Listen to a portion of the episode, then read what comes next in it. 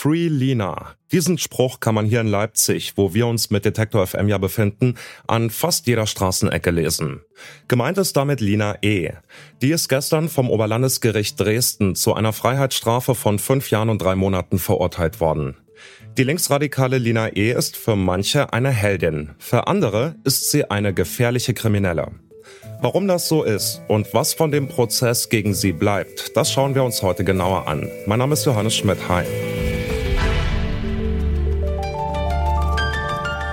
Zurück zum Thema.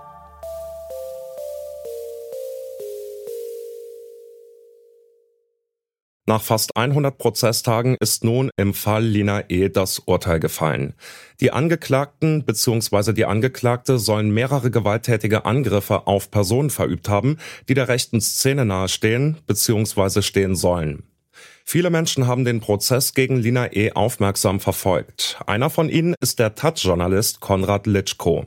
Ich habe ihn gefragt, welche Szenen im Gerichtssaal ihm besonders in Erinnerung geblieben sind. Es gab mehrere bemerkenswerte Momente und der gestrige Tag gehört sicher auch dazu, der Tag der Urteilsverkündung. Ich meine, der Prozess, man muss sich nochmal in Erinnerung rufen, wie der auch losging. Damals große Erwartung zum Prozessauftakt im September vor 1,5 Jahren und eine Angeklagte, die man vorher nur so aus Bildern kannte, wie sie im Helikopter nach Karlsruhe zum Ermittlungsrichter geflogen wurde, trat dann plötzlich ins Gericht. Unterstützerinnen waren da, die Mutter waren da, sie wurde mit Standing Ovations begrüßt im Saal, der Richter musste dann später zur Ordnung rufen und da hatte man schon gesehen, okay, das ist ein besonderes Verfahren, was viele Leute sehr bewegt und so hat sich das dann auch fortgesetzt. Also wir hatten Prozesstage, wo ein Kronzeuge plötzlich, der im Laufe des Prozesses auftauchte, befragt wurde und wir hatten dann gestern eben diesen Urteilstag, der mit, ich glaube am Ende waren es 9,5 Stunden Urteilsbegründung, auch rekordverdächtig lang war, habe ich so auch nicht erlebt, habe viele auch politische Prozesse bisher verfolgt, NSU, Walter Lübcke, Gruppe Freital, aber eine derart lange, ausführliche und auch von Unmutsausdrücken begleitete Urteilsverkündung, das hatte ich auch nicht erlebt, bis hin am Ende, wo dann als letzte Amtshandlung dann die Haftverschonung verkündet wurde für Lina E., was auch nochmal ein sehr bemerkenswerter Schlusspunkt war. Also dieser Prozess war wirklich in vielen Punkten etwas Besonderes. Die Haftverschonung, von der Konrad Litschko spricht, bedeutet, dass Lina E. die Haft gestern unter Auflagen verlassen durfte, vorerst nämlich nur bis das Urteil rechtskräftig ist. Ganz schön überraschend, wenn man bedenkt, dass Lina E. seit über 2 Jahren in U-Haft saß und 2020 in Handschellen aus einem Polizeihubschrauber steigen musste, umstellt von vermummten Beamten. Wir haben über dieses Bild von Lina E. am Hubschrauber mit Antonie Ritschel gesprochen. Sie hat als freie Journalistin für die Leipziger Volkszeitung am Podcast Der Fall Lina E. mitgearbeitet. Ist so ein Vorgehen, also mit Hubschrauber und Co., bei einem Fall wie dem von Lina E. üblich? Das ist ein Punkt, über den man auf jeden Fall streiten kann. Das hat der Richter gestern ja auch gewürdigt. Also dass eben durch dieses Foto die Persönlichkeitsrechte auch von Lina E. tangiert wurden, auf jeden Fall. Und natürlich ist das eine Inszenierung, die sehr stark erinnert eigentlich an Personen, die jetzt im terroristischen Bereich angesiedelt werden. Also dieses im Hubschrauber und dann diese vermummten Polizisten, die sie eben da rausführen. Das ist auf jeden Fall auch Teil von der Inszenierung, wo es auch darum ging, natürlich auch von Ermittlungsbehörden, die eben sehr lange in diesem Bereich ermittelt haben, keine Erfolge vorzeigen konnten, offensichtlich irgendwie der Meinung waren, sie müssten das jetzt entsprechend auch nochmal irgendwie zur Schau stellen. Also das ist ein Punkt, den man auf jeden Fall kritisieren kann, wie da von Seiten der Sicherheitsbehörden, aber eben auch von der Bundesanwaltschaft Inszenierung stattfand, die dem nicht gerecht wurde, um was es da eigentlich ging. Neben den extremen Sicherheitsvorkehrungen bei dem Prozess ist vor allem die große Solidarität aus der linken Szene auffällig. Konrad Litschko von der Taz hat es eben schon mal gesagt, im Gerichtssaal gab es Standing Ovations. Und auch das Urteil selbst ist bemerkenswert. Lina E. und ihre Mitangeklagten wurden nämlich unter anderem verurteilt, weil sie eine kriminelle Vereinigung gebildet haben sollen. Was das bedeuten soll, steht in Paragraph 129 des Strafgesetzbuchs. Nämlich eine auf längere Dauer angelegte Vereinigung mit dem Zweck, Straftaten zu begehen. Im Fall von Lina E. die Straftat der Körperverletzung. Das Strafmaß für Lina E. bleibt aber unter der Forderung der Anklage. Wie ist das zu bewerten? Man muss sagen, dass so viele Sachen unklar blieben. Also es gab ja, keiner der Angegriffenen hatte die vermummten Angreifer identifizieren können. Es gab keine handfesten Beweise. Die Bundesanwaltschaft selber hat gesagt, wir haben keine Smoking Gun, aber in der Gesamtschau der Indizien sehen wir die Gruppe überführt.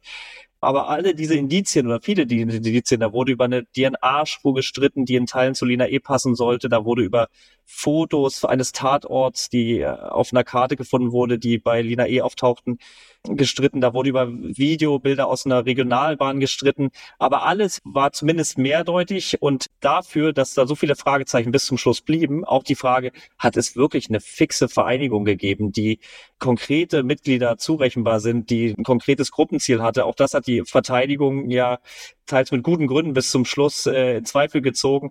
Und dann aber trotzdem zu sagen, die gut 5 Jahre für Lina E. und dann auch vor allen Dingen für die Mitangeklagten bis zu 3 Jahre und 2 Monate Haft, die zum Teil ja nur Unterstützung einer kriminellen Vereinigung dafür verurteilt wurden, dann kann man sagen, das ist jetzt doch kein ganz mildes Urteil.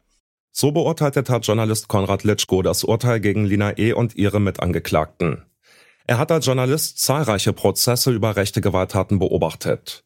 Ich habe ihn auf die Debatte angesprochen, die der Fall Lina E. auf Twitter und Co. losgetreten hat. Viele Menschen haben da nämlich den Eindruck, dass rechtsextreme Gewalttäter immer wieder mit milderen Strafen davonkommen als linke Straftäter. Wird bei linken und rechten Straftaten mit zweierlei Maß gemessen? Also was man konstatieren kann, ist, dass es auch in jüngerer Zeit tatsächlich zum Teil irritierende Urteile gab gegen rechtsextreme oder nach rechtsextremen Gewalttaten. Was einem natürlich sofort in den Sinn kam, beispielsweise war, nachdem man jetzt gestern diese Urteile hatte, dann fiel einem ein, der NSU-Terrorhelfer André E., der damals nur eine 2,5-jährige Haftstrafe bekommen hatte. Und da redeten wir von einer über Jahre andauernden Mordserie mit 10 Toten. So, da bekam man dann natürlich sofort ein Gefühl einer Ungleichgewichtigkeit. Aber wir können auch in jüngere Vergangenheit zurückblicken.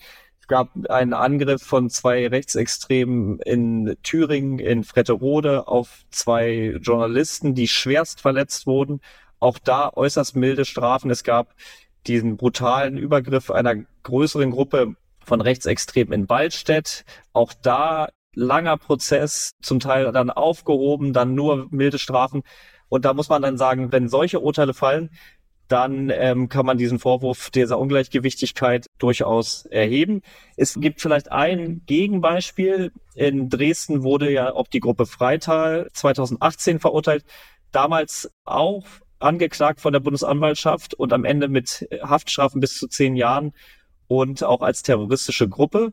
Da hat man gesehen, es geht auch anders. Aber in jüngerer Zeit hat man eben tatsächlich auf der anderen Seite auch viele Beispiele erlebt. Und das muss man dann leider sagen, wo man nicht viel Verständnis aufbringen kann, wie da solche Bewährungsstrafen gegen Rechtsextreme nach so schweren Gewalttaten verhängt werden konnten.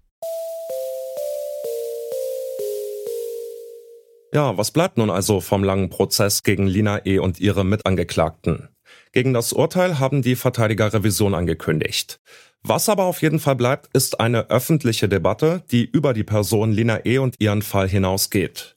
Nämlich um die Frage, ob der Staat an Lina E. ein Exempel statuieren wollte. Das erhitzt auch deshalb die Gemüter, weil viele Menschen den Eindruck haben, dass rechtsextreme Gewalttäter oft nicht so hart bestraft werden. Und damit war's das von uns für heute. An dieser Folge mitgearbeitet haben Amira Klute, Jana Laborenz, Clelio Burkhardt und Lars Fein. Benjamin Sardani hat die Folge produziert, Chefin vom Dienst war Hanna Kröger und mein Name ist Johannes Schmidt. Ich sag ciao und bis bald. Zurück zum Thema vom Podcast Radio Detektor FM.